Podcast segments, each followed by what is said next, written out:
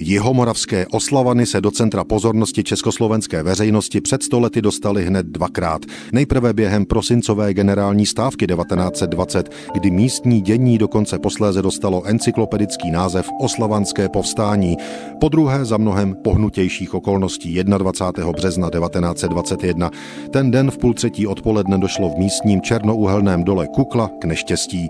Výbuch metanu a následně zřejmě i uhelného prachu připravil o život 26 horníků, 24 z nich na místě, další dva pak zemřeli v dalších dnech v nemocnici v Ivančicích na následky popálenin a otravy.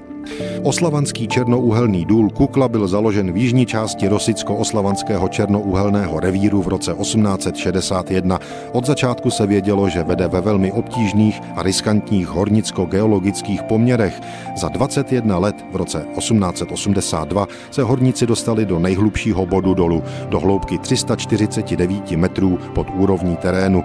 V době těsně před tragédií dolu Kukla bylo jasné, že práce je tu nebezpečná. Černouhelná sloj se odborně řečeno vyznačovala značnou plynatostí, výbušným uhelným prachem s náchylností ke samovznícení.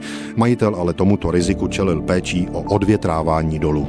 Přesto k explozi došlo, jak bylo řečeno a v oslavanech to každý ví, 21. března 1921 ve 14.30. Jako první vyfáral těžce popálený 17-letý Václav Stupka, který vypověděl toto.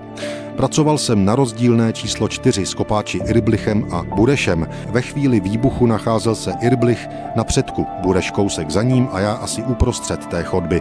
Bureš mě nařídil jít promazání, v tom jsem uviděl oheň a dal jsem se na útěk. Václav Stupka pak žil ještě čtyři dny a 25. března na následky popálenin zemřel. Druhý horník ještě 31. března podlehl otravě důlními plyny. S nalezenými mrtvými 24 horníky se tedy počet obětí uzavřel na 620, 16 lidí bylo poraněno.